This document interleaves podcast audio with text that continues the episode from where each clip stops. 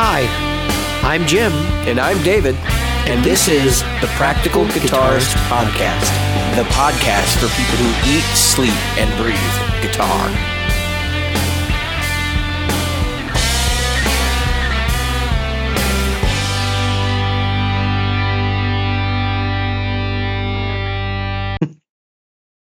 Jim is eating. What is that? I am eating a Nature Valley sweet and salty cashew bar. Cashews. Are you, you listen to this? Can, can you believe this? The audacity of eating cashews on this podcast. Unbelievable. What am I? What am I dealing with?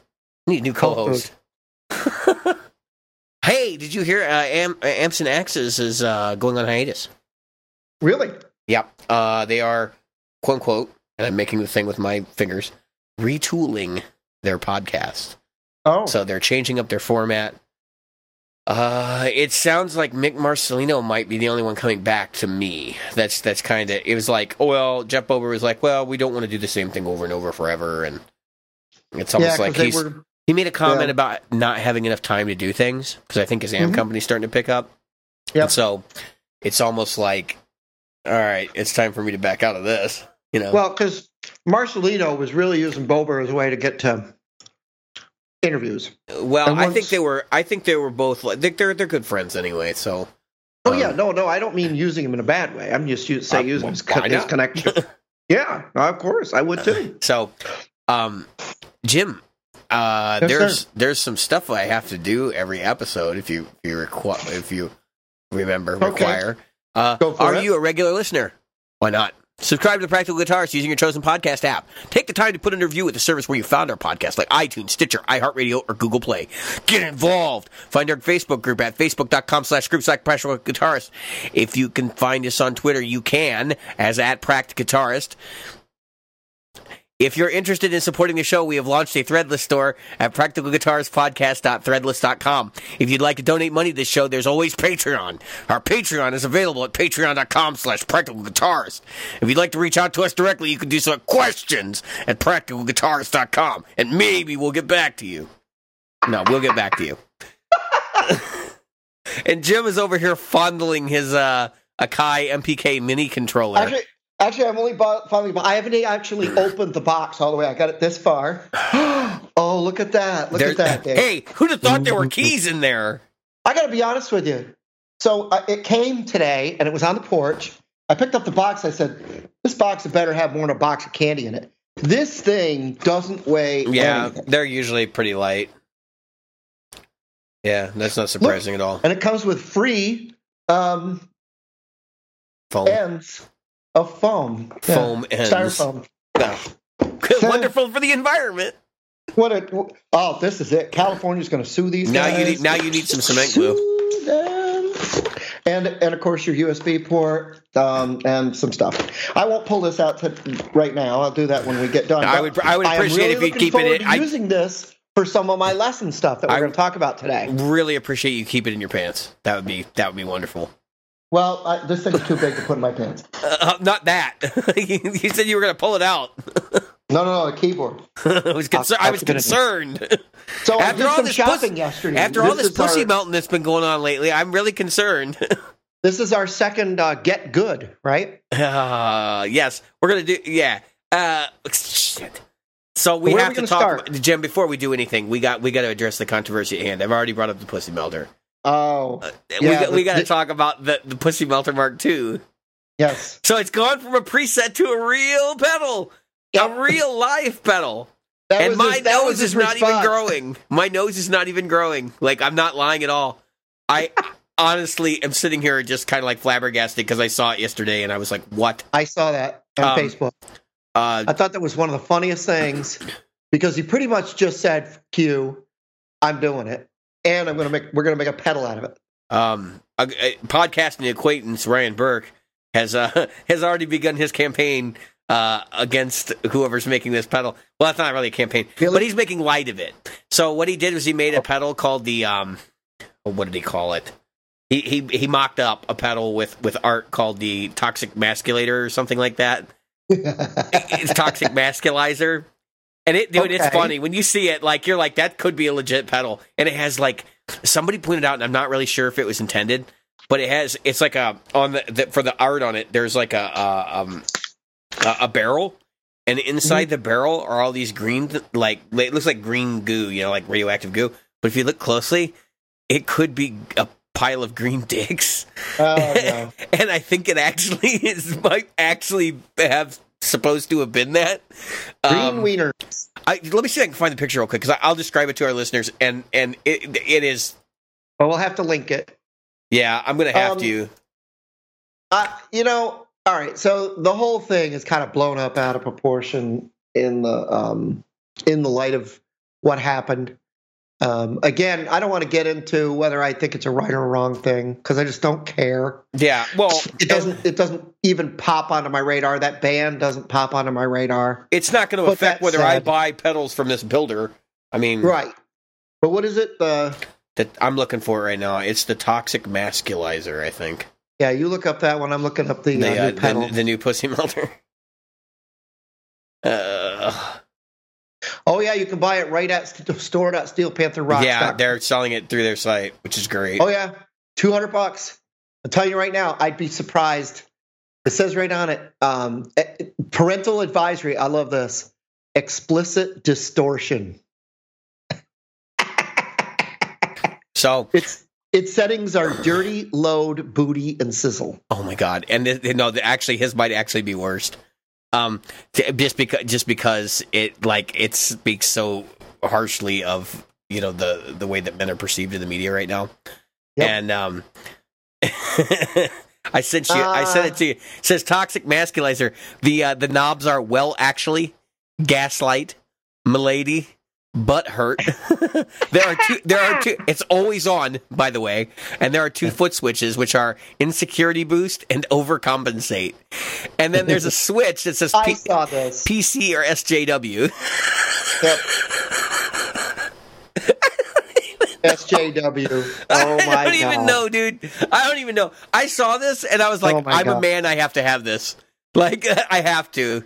So Yeah, but I, it's not going to have any. somebody's I mean, going to have to build this thing. like, it's going to have to Yeah, happen. but what are they going to do with it? What would PC be? What would this is more of that suck knob on the on the. It, it just has no. I, I don't. I don't ever intend to use say. it. I'm not going to use it, Jim. I'm just going to hang it on my wall. this is hilarious. I Now, don't know. as far as the pussy melter controversy goes, everybody's trying to figure out who's actually building these things for Steel Panther, and it they look so much like the Kirk Hammett line of pedals.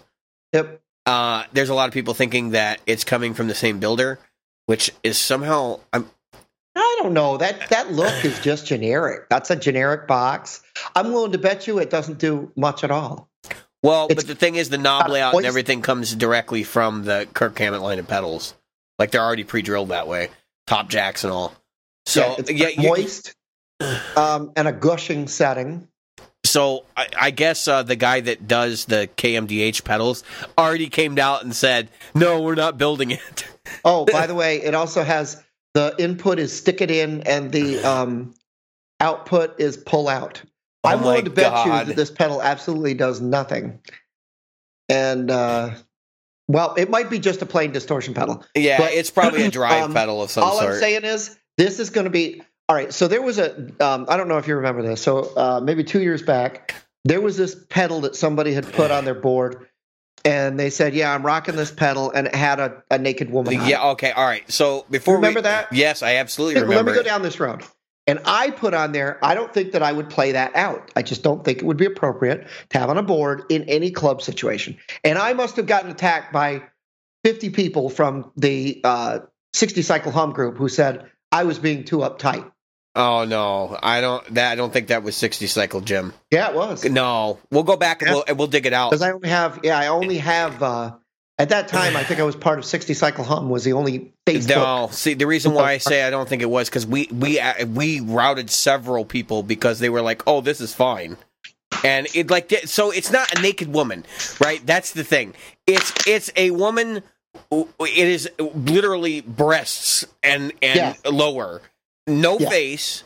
So Yeah. it's completely like turning the the female form and body into an object, which is why people flipped the fuck out, and we were all like everybody I know over in that group was like, "Fuck this!"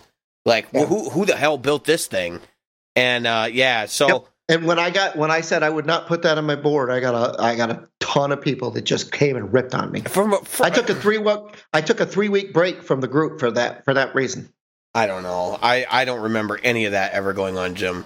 I think you're you're probably thinking of like pedal boards of doom or something. I'm not part of Pedal Boards of Doom. Never have been. Oh well, I don't. I, I've never even been to it. I don't go to. um, I know that only- pedal got shared in a bunch of places, including Instagram. So it, Oh, I'm that's sure, very but I don't do possible it may have ended up somewhere else. But um, nevertheless, nevertheless, yeah. I mean, they're over at least over in the sixty cycle hum group. They tend to be very like. Uh, they they can be kind of like this isn't so bad about certain things, but stuff like that, like if it, it, I, that they would have drawn the line there. I know there's a lot of people that that, that did not. They were pissed about the pussy melter too, and the uh, preset. And I just don't care. Like it's not even. It's a drop It's not on the my radar. Same thing with this. Yeah. I'm not going to run out and buy this. They're they're not even getting retailers to buy this. It's going to be sold through their site for their fans. Of course it is, So- and it, and and like ten people will buy it. Yeah, But that's Um, two thousand dollars probably for the guts of a of a twenty dollar pedal. Yeah, it's well, I don't know what's in it. It might be just a tube screamer. to find out it's a Joyo on the inside. Oh. I figure it's probably a tube screamer, but um, Yeah, it's probably that KHDK pedal, the the tube screamer with four knobs and the and the switch in the middle. Yeah. I, the guy the guy was very quick to be like, "No, I'm not making it," and it's like. Are you? like, Yeah. are you? Like, he it, almost like he knew this was coming, you know. Um, so It wasn't me. It's wasn't me. yeah, whatever. It makes no difference. Um, I I hope that you know if you can take anything away from this, like everybody, when you see this kind of crap on the internet, just just shut up. Don't pile on each other. Like it's Well- not worth it. Well, what happens is this is the thing that uh, just like um, anything else, once you share this stuff, it's just like mentioning Kim Kardashian. Now she gets now she gets fame for it. Right, right. There's no reason for this thing to be famous. It didn't do anything. It didn't. The only people that made it. I, this never would have. Yeah, if that controversy had never up. happened, it wouldn't be like this right now. if somebody hadn't said, "Oh, this pisses me off," nobody would have known it existed. Yeah, so I don't know. It's it's a That's whole where thing. I, I'm like, now they're going to make a few thousand dollars on it. I'll bet you. Oh, for fucking sure. I'm sure. I'm sure they will. Yeah. Um, and, and actually, they'll probably sell out of these things. There's enough people that are like, "I'm uh, this is PC bullshit," and you know, like the Trumpers that that you know, Yep. they, they'll buy it. People will buy it, and it's, People will buy it. but I just this is going to be a limited run thing, and it's and then it'll be gone, and we don't have to worry about it ever again. and, and absolutely no um, uh, Steel Panther fans will be lost in the in the, yeah, in the making of this pedal. or, in the, or in the controversy thereof. I mean, we're talking about a band that sings about glory holes. Do you think they give a shit? Their fans they- give a when- shit about this thing? Yeah, when you've got a song called Asian Hooker, the Yeah, last thing you need to do, you know, last thing you're worried about is the PC group, yeah. and Uh, and the last thing they should be worried about is the name of their pedals. I mean, when if you were listening to their lyrics, the last thing you should Yeah. be worried about. That's why I'm like, all right, whatever. Anyway, so this week we're actually going to talk about guitar and not equipment for a change. We are going Um, to talk about playing guitar. Well, we'll try to avoid equipment. But Yes. yeah, Jim. So you have been investing some time in uh, fretboard logic, which is Yes. a So I pretty well known book. Yeah, so I bought the fretboard Logic um, system for like I got a military discount. It was like sixty bucks or whatever at uh, at Guitar Center. Anyway, um, because I don't like taking lessons because I don't like to be logged down into stuff. And I got the fretboard Logic, so I got the um, the books. There's Yep. two books. There's not a lot in these books, man. No, they're they're not that big. They're like less than 100 pages. Uh, but the print is huge. Uh huh. is it is geriatric huge, which is good because I'm old. Um, it's funny because they're selling educational material to people who should know this shit already. so anyway, really, it goes down to the CAGED system. The guy does everything he can to try to convince you that it's not pentatonic scales. Oh, well, he does say that it's pentatonic, but he what I didn't agree with, he comes out and he says um, uh, in here that uh, the Greek scales of modes are bullshit. That don't worry about them. The only thing you need to know is pentatonic scales. Now, this is a guy that has been, you know, talking crap.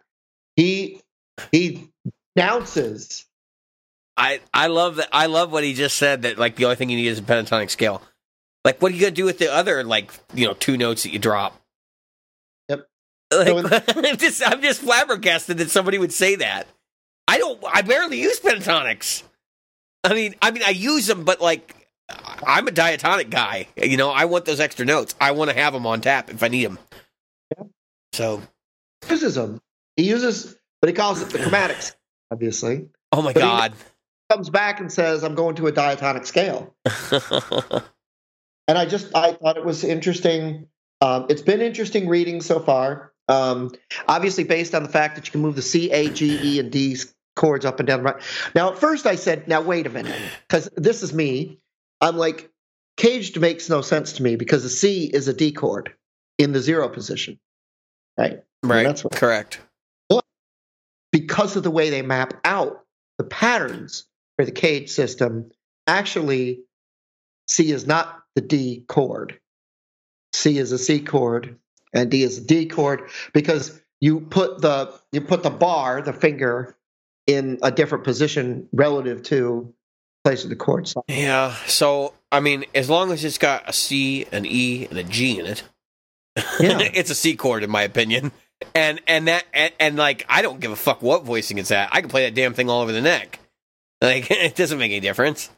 just so that they can say, okay, there's five patterns and five. Yeah, that's that's what always got me about the CAGED system is that like they want to do a lot of arbitrary things just so they can have like a consistent. sys- They want to make it into a system. I'm like, it's not a system; it's music. Like, what the hell? So we both know. All right, all right so we both looked at the way look at the fretboard. Both of us look at it a little yeah, we, differently. we we talked about it right before this episode. So, uh, why don't And you I go? think- Yeah, why don't you go through how you do it, and then we'll go through how I do it, and then we talk about. and then we'll talk about the the differences and the and the similarities. yeah, yeah. So um, when I was looking at uh, the way I look at a fretboard, if I'm going to play a pentatonic scale, this is not the this is not the way I play a diatonic scale. All right, we're not in. right. I'm just talking about major minor pentatonics. Um, so I only have to worry about three patterns. But the the thing that that um, I look at is I see the I see the guitar fretboard like a keyboard. That's what I was ta- like telling you. So when you say patterns, you don't mean positions, right? Or you mean positions? Patterns. Yeah, but are you talking about like in different positions? So you can play the A What? pentatonic that exists at the fifth fret, and then you can you can play it starting on a different note, a different fret, and and have a different position. That's is that the same thing? Yes. Okay, Yes. I just making sure. Yeah. It, it, as far as up and down the fretboard positions, I have three patterns in three positions. But I look at I look at only five strings because one string repeats, right? Right. So I don't really think about the fact the second, the higher E is a second E. I just know that's an E, Right. e right. string, and my brain doesn't need to. Now it's the way my brain works. Everybody is different. Um, so the other thing that um, I look at is they're they're in pairs. so the guitar, if I look at um, G, E through G, but I put the B. Now, now I do this because I, put I I learned this on a seven string. But if I put the B at the bottom and I forget about the higher B, then what I have is a true tune to fourths guitar, right? So Mhm. I have B E A D G low to low to high, uh, B E A D G, right? And that means that um, if you look at the patterns um, on your on your guitar and you look at the the um, the way that uh, you've got your your minor pentatonic, it's always going to be starting at the root a minor third, a second, a second, right? You've got such as an A pen, A minor pentatonic. You've got a minor third, then you've got a second, a second, a minor third, a second, a second, a minor third. So the pattern repeats all over. Now, what, like you were saying, that means that in the positions, if if I know the pattern, if I know I'm playing a minor third and then a 2nd Mhm. I can under because I can go down, go. I, I I say down. I mean up in in tone, two strings. Um, so if I jump from my E string to my D string, and as we all know, then I jump up two frets, I'm at the same note, Right. right? Right. So if I jump from a G to a G, I can get to the same same note by going um, two strings higher in tone and two frets higher. Now I'm at I'm at an octave, and and the I think the key instead of learning a bunch of dumbass patterns to knowing how to get around your guitar Yeah. is to know where your intervals are. You Yes. can find intervals, fourths, fifths, octaves, thirds, minor thirds. You've you've got this down. Yeah, so Jim Jim that's exactly the way that I perceive things. So I learned and I don't as we mentioned, I I knew pentatonics like that's when I first started off playing. Obviously, Right. usually the first scale you learn on guitar. Um and later on I got into the diatonics and diatonic minor specifically because I think it's really easy to get under the fingers and this is how I learned everything. And I am I'm holding up my piece of paper that Jim was just holding up his. Um and mine is basically so you have five seven eight five seven eight on the E and the A string, and then when you get to the D string, you have five seven, and seven is the octave, right? So obviously, if I can use that five seven eight five seven eight and just add two frets to it, then I got the next I got the next pattern, right? So it's seven nine ten seven nine ten, and then ad infinitum, just bearing in mind that B shifts back one. So, um, Because- Fact of where it is on the guitar, and it's tuned to a third versus a fourth under the G. Right, right. So once you get once you get it, like you just cement it in your mind. You never think about it again. Um, and honestly, like I never went through the oh well, I need to learn how to play an A minor scale at the second fret. Like I never did any of that. It it just never because because I could do it already. Like once I figured out octaves, all I had to know is how to go an octave up and an octave down. And once I figured that out, I was like, shit, what do I need this for? Like, Exactly. I- and then and then I heard people talking about caged, like, oh, I'm taking lessons and they're teaching me caged and all this. I'm like, the hell you need that for? And they'd show me what caged was, and they'd show me these patterns. I go, okay, so what? like, I can already do that. And I think that comes into perspective, right? We all learn differently. All we Sure, all learn sure. to look at things differently. I see the guitar as a circle, but I started. I started, you know, um, by looking at the keyboard, right? So when it came to theory, I knew how to play the guitar before, but I never knew any theory. Here's the other thing. I was just I was just telling somebody because they asked me how do you spell a chord. I said, look, a major chord is easy. It's a major third and a minor third. That's a chord. If you could go major third, minor third, because you're going a major third to your first note and a minor third from that note relative from the major third note, hmm a minor third from that note, that's a chord because that's your third and that's your fifth. And then if it's a minor, it's a minor third, major third. So it's Right. major third, minor third, or minor third, major third. If you can look at it that way, then again, you don't need to memorize all these ridiculous patterns. They're Yeah. they're useless, right? There's only a couple of patterns you really need to know. I mean, that's so. Nevertheless, so Jim and I were comparing notes last night, and one of the and one of the funny things one of the funny things we did right. So Jim goes, "Oh, it's like show me these major pentatonics things," and he's like, "It's really cool." And I'm like, "Yeah, I know major pentatonics," but I'm laughing because I'm like, I'm like, He, he plays them wrong. no, it's not that I play them wrong. I when I think pentatonic, all I think is five note scale, right? Five notes. So Yeah. it's like a hexatonic. Really hexatonic is eight, right? Yes. Um, so yeah, so hexatonic, uh, pentatonic, and what I actually have done, and this is just something I got bored playing the the regular like major pentatonic, minor pentatonic, major diatonic, major di- or minor diatonic, and then of course harmonic minor and harmonic major and all those things. I I got bored and I was like, well, we know we know there are modes, right? So what happens if I take a major scale and I drop because if you take a minor scale like A minor, you're dropping. And I think it's your Second. it's your second and your sixth, right? That's right. Second and the sixth. All right, so you take that and then you take your major diatonic scale and you drop your second and your sixth. Which is not what you do in the major pentatonic. No, not at all. It- that's that's not how you learn. But that works for you. It works. Well, you can hear it like so. I'm sure you played my example last night and you're like, "What the hell?" I did. And it doesn't sound unmusical. That's why I went. What the fuck? It doesn't sound No, it doesn't unmusical. sound- right. It sounds good. It's now so- I'm going to ask you this: When you play, because there were some questions I asked you. I'm going to bring them up here. Yeah, you got, you got, you want me to go over them, right? No, no. I'm, I'm so yeah. So when you play, um, do you play? Oh my gosh, we we. I think it was three o'clock in the morning when we were talking.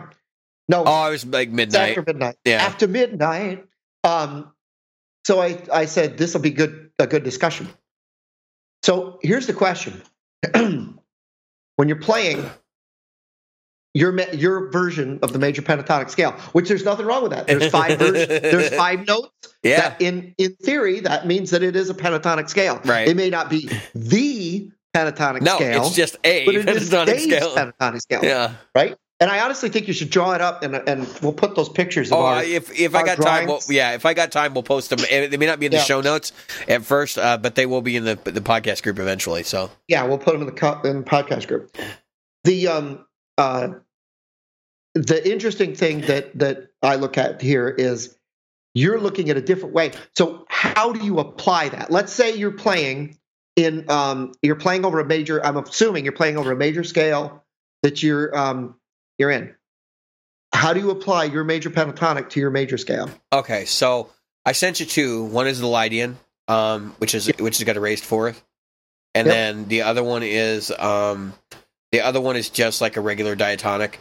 Um, the raised fourth one that's going to go. So basically, it's the same rules you used to use like a major scale, right? So if you're going to play A major, then you can play the A major scale over it. Or if you're going to play the relative minor, you can obviously use the A major scale over it. Or if you have a chord progression that's in A major, then you can use that scale over it.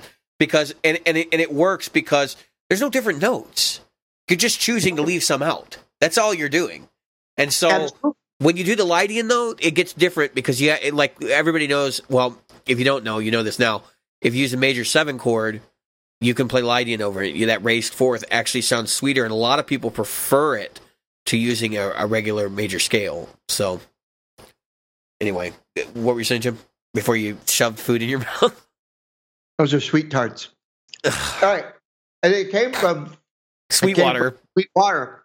Now I can't open my mouth because Jim. they are sour. Oh my God!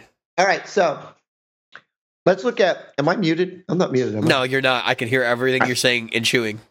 Yeah, that's wonderful. Um, I meant to mute when I put that in my mouth. All right, so yeah, we we're I staying don't away think I heard that the pedal. crinkling, but We're staying away from that pedal. Um, so when you play that, here's here's the danger that a lot of people um, when they're playing and they're and they're going along. The one question they always have, especially when you play outside the minor minor pentatonic, always works. It Yes. always it works even Works. against major chords it works against the major scale and dominant chords. scale. Yep. Why? Because you're never stepping on the notes in the scale. If you play the major scale or the minor scale, you're never stepping on because if you're playing, someone would say, "Well, what if you're playing a minor third chord?" Or yeah, uh, um, uh, a minor third chord. So what? I'm playing. I'm playing. Um, as long as I don't sit on the major third for a long. Or I'm, I'm sorry. If I play a major third, what if you're playing a you play a um, minor pentatonic over a major third chord? So Mhm. what? I'm playing the flats, or I mean the the seven, the um, Yeah. the major seven Right. of the chord. Right. That doesn't that doesn't sound bad over the chord. So, and there's a, that's another thing too is like, so there's there's really two approaches to how you use these scales in practice. Well, there's Right. there's three, right? There's one that's the harmonic approach where you're going to actually use these to create a harmony, um, and that that's where things get a little bit more complicated. But there, Yeah. the other two is if you're doing single note lines or you're playing a melody line, for example, um, you can either take the jazz, what I consider the jazz approach, which is all right. So for each chord, I'm going to use the appropriate scale, right? Or Right. for these two chords, I'll use this scale because there's a common element there, and then for these two chords, I'll use this scale. I I have never been that guy. I look for the path of least resistance. So if I look at the chord progression, I go, it's in it's an A major. I'm gonna go for you know either A major, F sharp minor, and be like, that's it. And all I have to do is hit my. So I will try to if I end a, a line or something on a different chord, I'll try to end it on the appropriate note for that chord. So like let's say you have an an F sharp major or an F sharp minor chord, right? Then I'm going to end on F sharp rather than A. And then if I start a new line, I'll try to I'll try to carry that through. But I mean, I don't think about that. It, honestly, it's just reflex now. Like my lines end that way because because I know what I know what my ears like. Um, so uh, my approach is a totally auditory one. I I've learned a lot of theory over the years. I stopped learning theory five or six years ago because I was like, you know what? At this point, I, I know enough that I can sit down, I can compose a piece of music, I can play piano. I, I know more about theory when it comes to those other instruments, but when I get on guitar, I'm so fluent with the way that I, I approach it now that I and, it is, and fluid as well that Right. it just doesn't occur to me anymore. I'm just like, all right, so I'm just gonna play this chord progression now, and it's and I don't even think about the note names. I don't think about what scales work best here. I just guide my ears guide me and my fingers guide me, and they know what works, and and I just I'm along for the ride sometimes. So. Okay, so let me ask you this because I, I agree with you.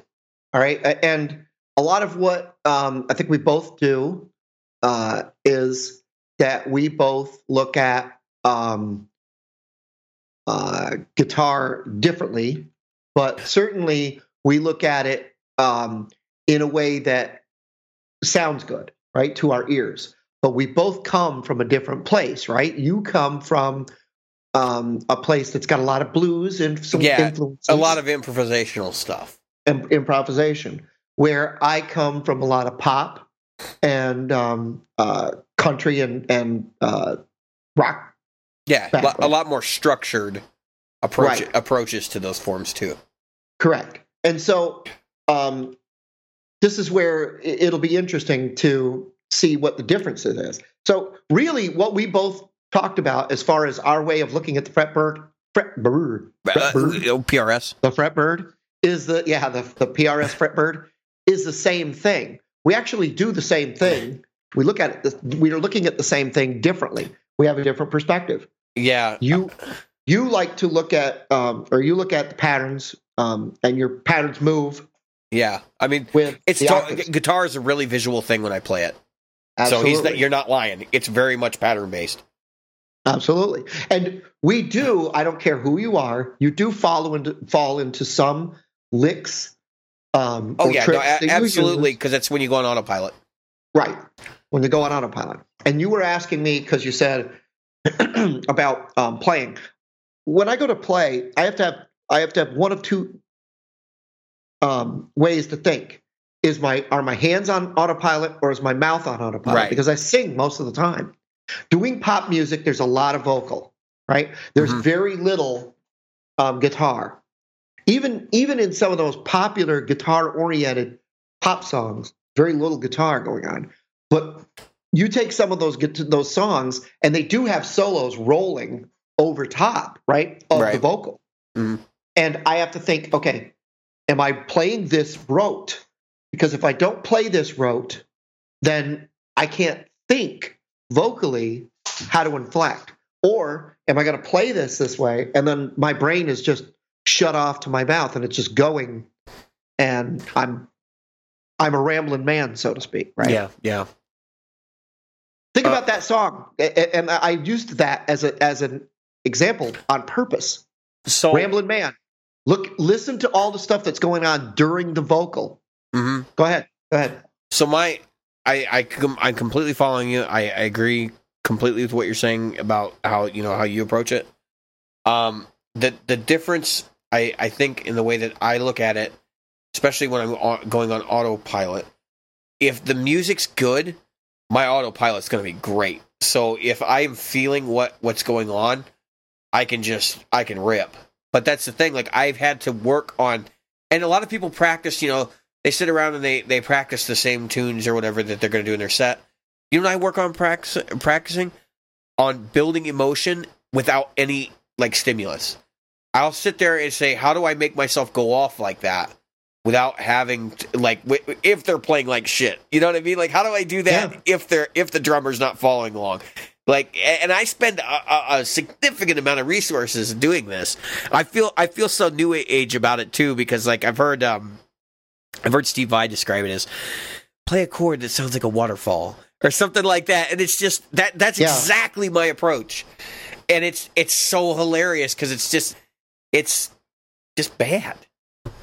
So Yeah, well, no, there's nothing wrong with that. So, um, but when I do it, okay, um, I'm getting up in front of a group of people, and I'm not saying that improvisational musicians don't do this.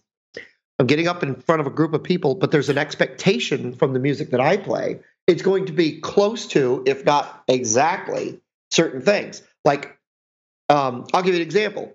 The intro to "Dancing with Myself" by Billy Idol. Mhm. That's got to start with that drum beat, and it's got to be that nice, cool, swinging four four drum Right, beat, right, right, right. Slightly ahead of the beat, and then in comes that da da da da da da da da. Right? We talked about that before. Now that has got to be dead on, because if I don't do that dead on, the other guy's doing the singing, and if I don't play that dead on, guess what I do? I throw him off. Yeah, yeah, His timing's gone. Now the bass player's timing's gone. Now the drummer can't keep up. So guess what? Everybody, it's it's it's a team effort. Now I'm not I'm not putting down the three the the three guitar or I mean the one guitar band stuff. yeah. The, the Hendrix, the Stevie Ray Vaughan, the Yeah. Cream, the the Zeppelin. I'm not putting that down. But what I'm saying is, um, for the most part, once you add a second melodic instrument, you have. Even though we could we could argue that vocals, we there's no argument. Vocals are a melodic instrument. Yeah. Um, once you add melodic instruments that are going on at the same time as each other, you have got to be careful about this, right? I've had the same problems with with just drums and bass. To be honest Yeah. with you, and it's I don't think I don't think I guess melody is obviously going to get you called out immediately if if you got Yes. two guys clashing. But um, I'll tell you right now, like people can tell when your when your rhythm section sucks, and when your and when your guitar player can't lock in with your rhythm section. Um, yes. and it, and and what you're the, the phenomenon you're you're talking about really becomes magnified by the fact that you have one instrument starting and then the other instruments come in or Yep. one instrument comes in at a time or whatever and that and and those portions of of music in general are very difficult to pull off correctly because if somebody's off it throws everybody off and that's not a unique situation at all And well, uh, uh, what I was getting at though, let's say that I decided, you know what, today I'm going to improvise over that. So instead of playing da da da da da da da da da da da, da, I play.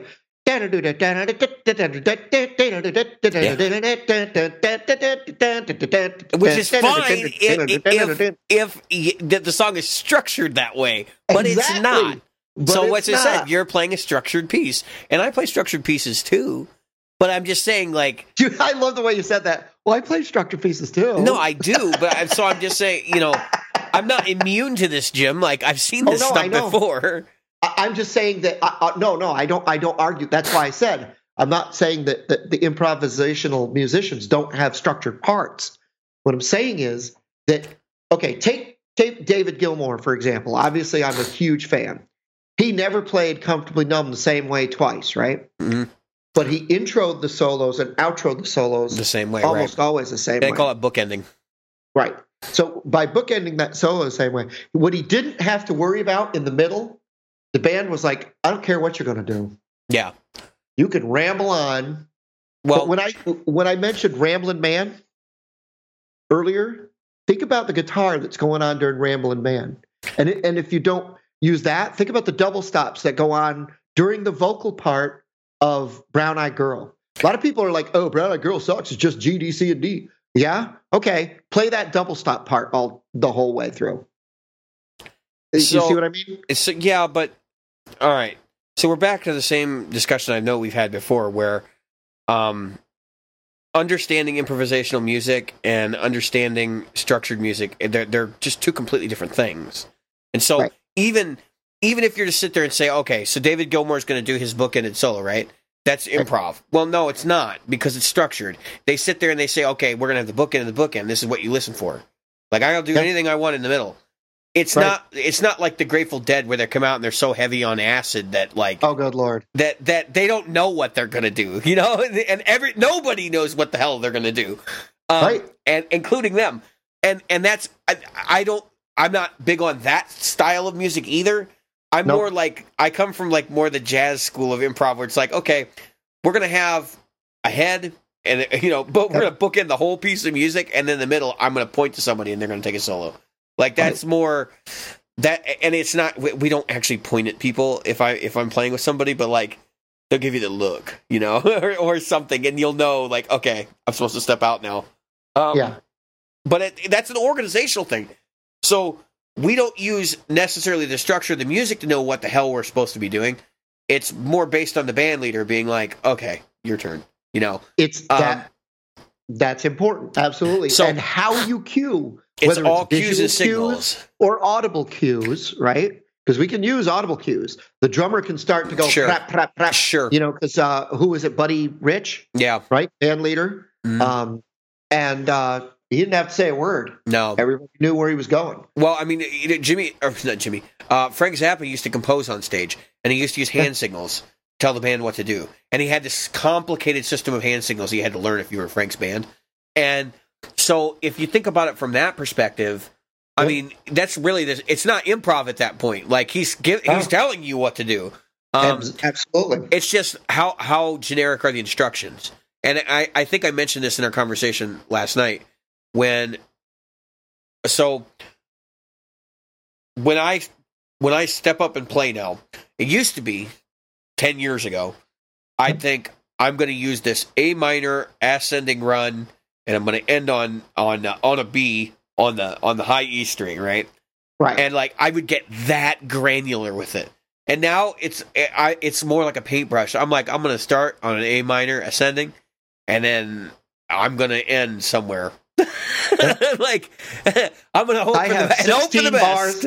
Yeah, I'm going to take 16 bars and I'm just going to play. Yeah, So, speaking of bars and speaking of all the stuff we've talked about, all right, this is the question I'm going to have for you because a lot of people, a lot of my students ask this, a lot of people ask me this. Why is music theory important if all you care about is how it sounds? because music theory explains how things sound. So that's we we always have to stop and remind ourselves when we're talking about music theory that we've invented this thing called music theory, the, the set of rules and philosophies, in order to explain why things are that have naturally occurred. The first, may, maybe, and first, and maybe only musical idea that has ever held any gravitas through the ages is when Pythagoras sat down with a string and said, if I divide it in half, that's an octave. And if I Yep. divide that in half, that's a fifth. Like the, those, that particular piece, that you know, and and that concept is maybe the only thing that happened prior to music, and we don't know if he was actually doing that to explain something he'd already seen. And and that's and that's probably more than likely the case. So think about science in the same way. We don't we didn't use science to create the universe, but we try to use science to explain why the universe is. Does that, does that make sense? It- That makes sense to me. The other thing that I try to tell my students is this if you can't, if I can't explain to you Yeah, it's a language what thing. I want you to do. Right, it's a language. When you learned, we we all know.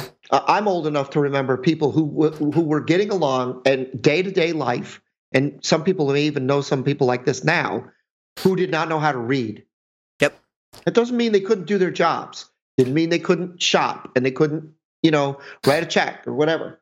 But if they couldn't write and read, there were there were limitations in their lives. And I try to tell them that the limitation you're going to have is you can't express yourself to me, you can't express yourself to others. right. You can express yourself musically and audibly in a in a musical sense. What you can never do is tell me how it works. Because I I have this one guy. He's learning all these um acoustic uh, things where they're taking pop pop music of today and doing all this solo acoustic stuff. And I said I said I know that sounds incredible to you, and I don't want to come across as a dick, but it's not that hard. If you want me to teach it to you, it's not that hard. What they're doing is extremely easy if you want me to teach it to you. But you have to be willing to sit down and say, okay, I'm willing to learn these scales because without them, I can't teach you how to apply that when you want to learn a song on your own. Because I can teach you that song and that song and that song. But all I'm teaching you is put this finger here. Put Yeah, this finger- you know that it's all song. mechanics. I have, I have a cousin, and he may be a listener to the show, but um, I remember. So he he never really played in front of anybody, and, and I was over there one time, and I had, I had my guitar with me, and they, they wanted us to play together, and he brought his he brought his guitar up, and he played a song. We both played a song together, and it was funny because like he didn't know anything about how to how to like formulate a new musical idea on his own. He knew the songs that he had been taught, and he knew them very well. I mean, he was actually really good. But you ask him if you asked him, for example, play a C major scale, he wouldn't know. And he was playing like some pretty complicated Metallica stuff, some some some more challenging Guns N' Roses stuff, and it was like, but you but you don't know how to improvise. Like I I what what is this? Like you don't know twelve bar a twelve bar blues? Like you know He- that's where um where it goes into where he's got tools in his box he doesn't know how to use. Yeah. He knows he has a he has a screwdriver. And if you tell him to screw that screw down to that position, that's fine. But he doesn't know he can use that screwdriver to go over here and do the same thing with that screw. yeah exactly. That's that is literally he has tools he doesn't know how to use. now I think he still plays now, um, and I I'm pretty well, certain. did, I should say I'm pretty certain talking now. Yeah, I'm pretty certain now he's like probably more advanced than he was, and maybe I oh, I'm I'd sure. like to think play, playing with somebody like me who who'd not been playing that long and could do a lot of the things that he did was kind of an eye opening experience, and that like there's this whole other world of guitar out there, but. I don't know. I'm, I'm probably not. Well, I know I, I knew this one guy who could not play unless it was exact. I mean, every swell, every note had to be exact length. The bends, if they were out of tune bends, he bent out of tune. I'm like, dude, you do realize that was a mistake. That the, the guitar player did not mean to bend out of tune. the audience will it. never know. they will never know. But he could not he could not hear he could not uh, not hear he could not play unless it was exactly what he was hearing on the quote unquote the record. So if it was slightly off tune because like we've talked about before, the master was slightly sped up or slowed down, you know. yeah, Like had, any ACDC song is not in tune, right? He had a detune for every one of them. Because they were never in tune with each other, much less in tune with yeah, yeah. Uh, that's you know. So, little known fact: uh, part of the reason why they separated guitar players in the mix and put one on right or left, especially in bands like that, was because they were out of tune. They were typically out of tune with each other. yeah, if you put them right on top of each other, it's super obvious. Yep. Um, and it, and it clashes, and that's that clash. So one of the other questions, I know we're coming up towards our hour, so we got other stuff to cover, and that's fine. We want to. This thing needs to, to grow. Um, so obviously now we know why theory is important and when to apply theory. It doesn't mean that theory is. It's just like when we write.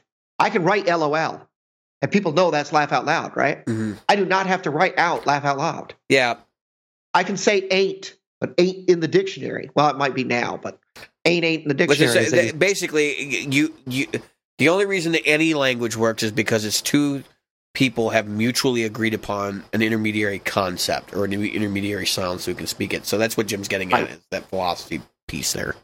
right. That it just because right, you have to know the rules before you can break them. Right. That's that's what I'm getting to. So um, uh, the other thing is, um, and I know we're coming up to our hour, so I don't want to go no, too we're far. at, we're at this. 47 minutes. We got we got 47 time. minutes. Yeah. Oh, good. So we can talk about. That's where I was. I, I asked, what is the mix? I don't mean the mix is in the bass is lower than the than the guitar and where's the EQ and stuff. I mean the mix of um, the musician. So let's say you're a bass player. Mhm. Most most of your beginning bass players do what? Uh, gi- give it to me, Jim, because I don't know exactly where you're driving at. They play root notes, Yeah. Well, okay. which so is easy to play over, right? yeah, Or they play root fifths, easy to play yeah. over. And then your second, your intermediate guys will play a riff, so That's they'll know that they can play a couple of different notes in sequence, but they're not necessarily like arpeggios or something like that. Right. And then your And and, then so- your super advanced guy, he's doing walking bass lines. Exactly. and the danger of a walking bass line over a um, now I'm not saying that you can't do it, but now we have to apply what we know or what we hear differently over top of a walking bass line, right? mm-hmm. Then I would if I was playing um, over a bass player just playing one five and we were playing seven chords. Yeah, you better Um, know your shit if you're going to play against a walking bass line like that. That's that's all I can say. Exactly. Um, Exactly. I played with a guy that used to do that shit just to just to bother me. Like he'd write songs and be like, "Here's the bass line," and it's a walking bass line. I'm like, "God damn it!" so I'd have to count the whole thing. It was like it was ridiculous. Um, Brian May. Brian May had to play over a lot of walking bass line. Yeah. Uh, so uh, you're talking about mixes and like what makes up a, a musician, right? Like so Right. for me, that mix of knowledge I'm- and, and. I'm 75% lead player, um, which means I'm really good with single notes. I'm probably I wouldn't say 75%. I'd probably say 66%. Well, 30%. No, you're you're No. you're probably right the first time. I'm probably I'm probably I watched your playing. between You're- between 65 and 75% um lead player. The other part I spend completely comping. Like that's that's my thing. So I want to I want to when I sit down, I don't Hey, play David, before you go further, explain what comping is to those who may not. Um, so comping is like a, a rhythmic feel that you apply using your instrument. So and it doesn't necessarily, I guess, technically playing chords is comping Yes. and strumming chords, But, but right. comping is so much more than that. And that's Yes. comping can be like doing slide ins to a chord or uh, playing single notes within within the structure of like a chord, Right. or. Or like Jim- chordal Jimi. Hendrix's type stuff, where he's doing chordal mel- melodies, or Yep. um, R the, the R and B style that he had. Chord melody is actually something separate, but that's the point. Is that it's um, it's a different way of approaching the rhythm side of guitar, and um, well, it's not really even a different way. It's just how do you approach it? And so I spent a lot of time adjusting and coming up with unique comping styles because, frankly, you're going to spend a lot of time on the guitar accompanying people. You might as well figure it out, and it can be super fun if you can figure out a comping style that works for you and it's not boring as hell. You're gonna have a good Yep. time.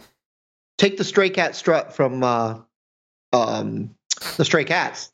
I was like, what band is that? Yeah, Stray Cats. Yeah, Stray Cat strut by the Stray Cats, right? Listen to that comp over the walking bass line that uh, Setzer's using. Um, another great, great example of comping. Uh, is, well, they're really all over the Doors music, but Oh, yeah. um, um, uh, the hell,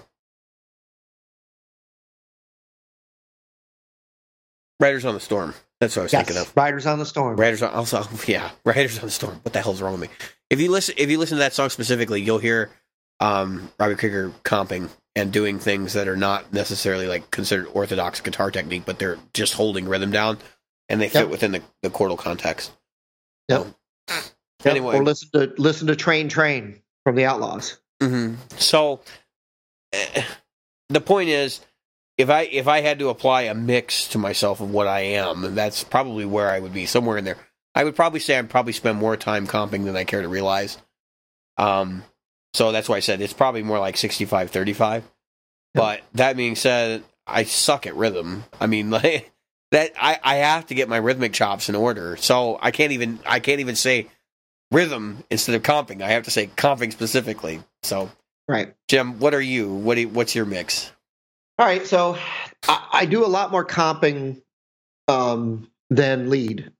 So when I'm on stage and I'm doing stuff, the other guy is playing the standard, you know, straight up chords, right?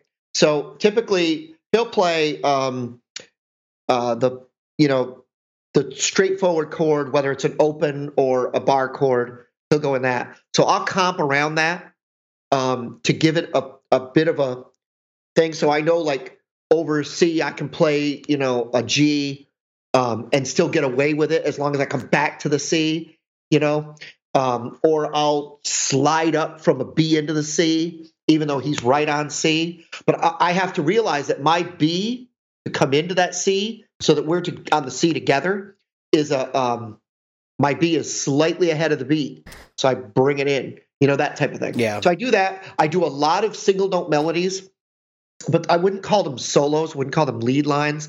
I'd call them melodic lines. Um, I do a lot of uh, di- uh, uh, dyads um, or triads where I don't play a whole chord. Yeah, I consider that. I consider that comping usually. It, Yeah. just using that stuff, Yeah, unless so it's in a I'll- solo context. But Yeah, exactly. So let's say I'm playing in C. I know I can play the dyads um, over C. I know my major and minor dyads over C.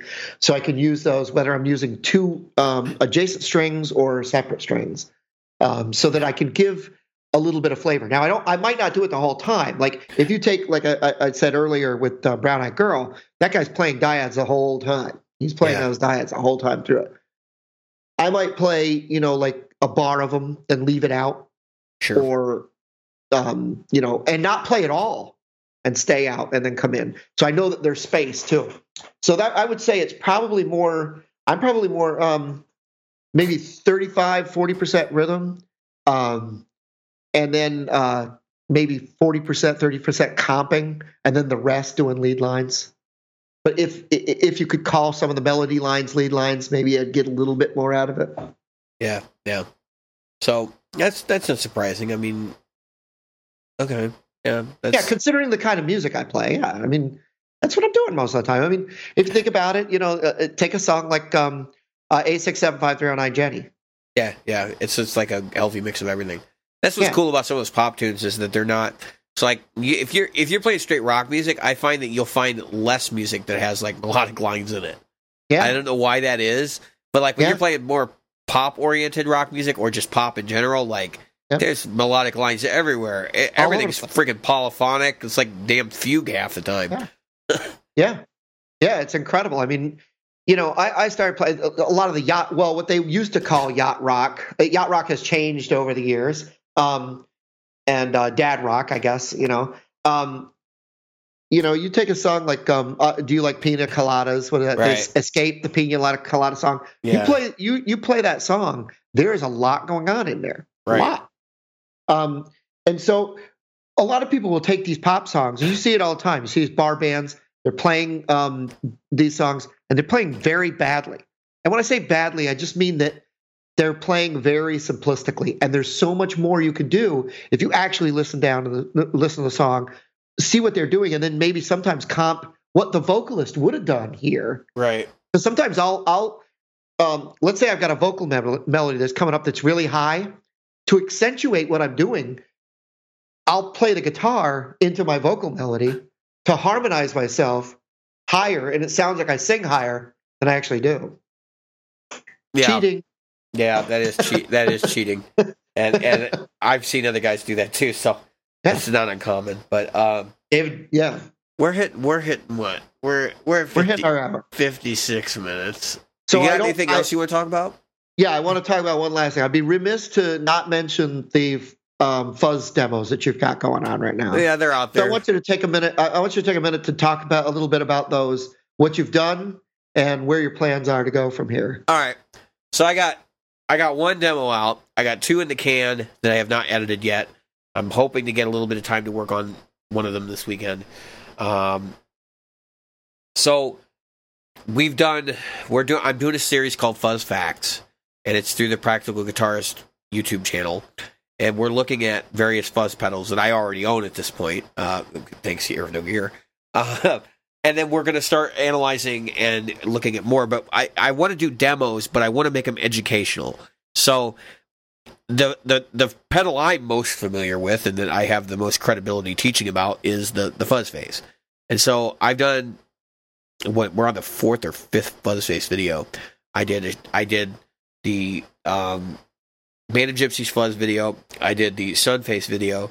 I did the Band of Gypsys versus Sunface video. Then I did the last one, which is a four fuzz face shootout. So I went and got a germanium fuzz face. I think I mentioned on the last episode. And what I did is I lined them all up on the floor.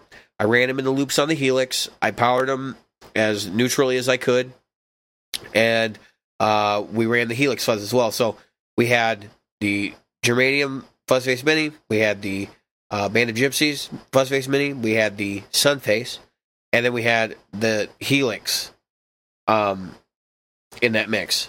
So what what's wild about this is how good the Helix actually sounds.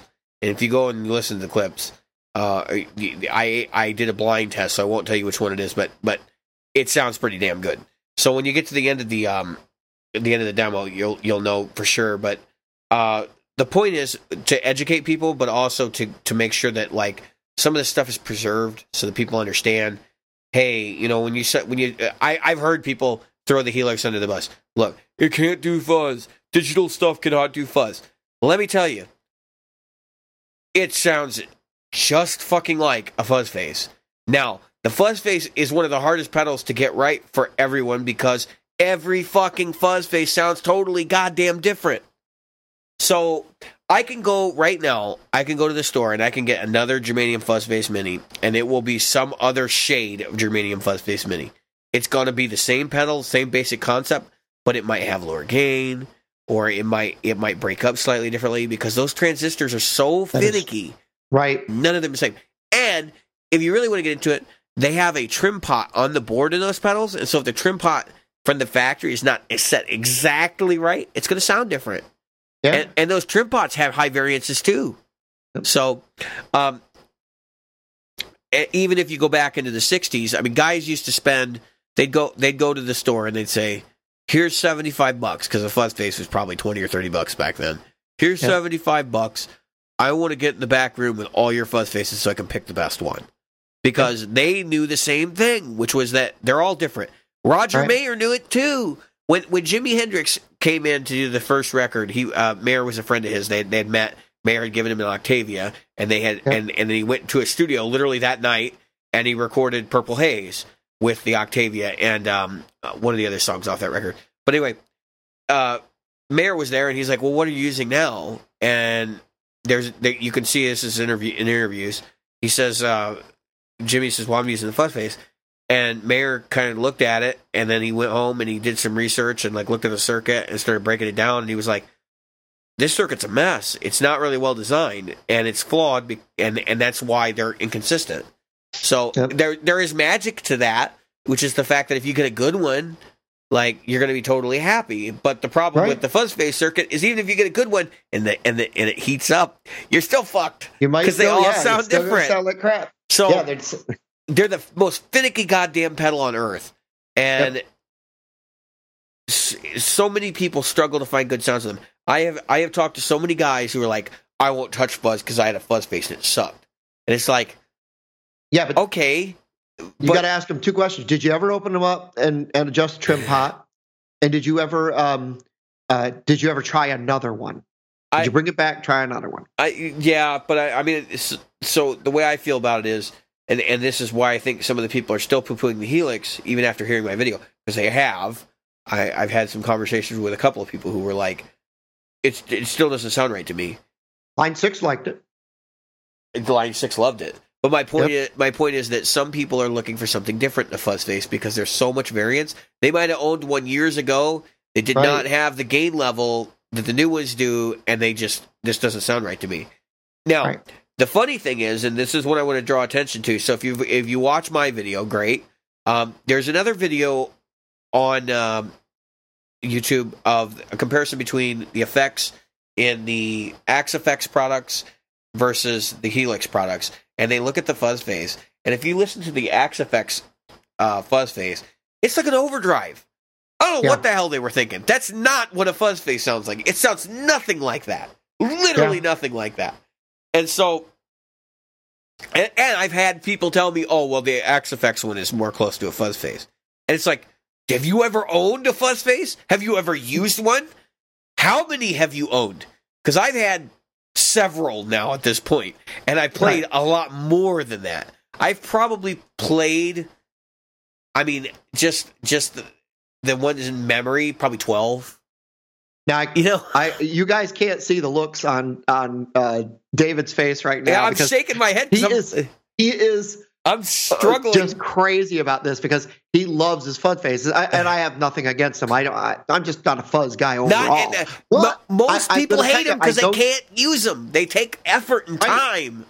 Uh, that's exactly right, and I'm the lazy guitarist. I'm a practically It's lazy not, guitarist. I'm not saying Or you don't have time. I'm just saying the people that hate them didn't take the time to learn to use them right, or they had a bad one, right? or they had a really strange one and they're looking to replace that strange one, and they're never going to find it because it's rare. And it was like Yep. theirs was an theirs was an anomaly.